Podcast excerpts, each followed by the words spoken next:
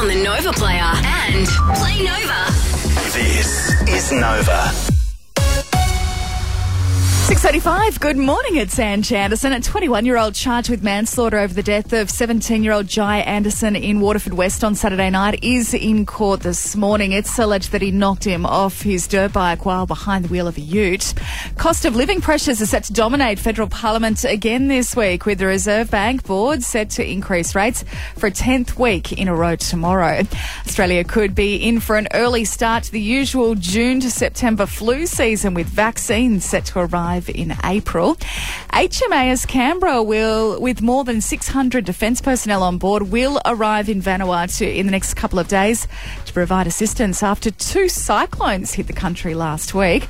And Chris Rock has finally addressed the Will Smith slap at the Oscars in a Netflix comedy special called Selective Outrage. Y'all know what happened to me, getting smacked by Suge Smith. It still hurts.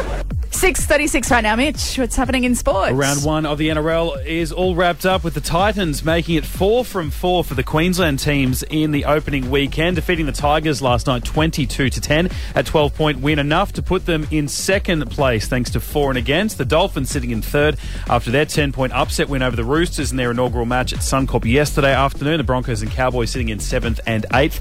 And spoiler alert time, Buzz. Put those earmuffs on there, buddy. There we go. First up, the Formula One. The season opener going down in Bahrain. Two-time champion Max Verstappen taking the first win of the season. It was a 1-2 finish for Red Bull, with Sergio Perez coming in second, Fernando Alonso rounding out the podium. Secondly, an absolute bloodbath in the Premier League, with Liverpool smashing Manchester United 7-0. Need a real good rate on a car loan? Then talk to a real good sport at loans.com.au. Proud premier sponsor of the Brisbane Broncos. Up to 31 and mostly sunny today. It's 21 right now at Underwood, and that's the latest on Nova.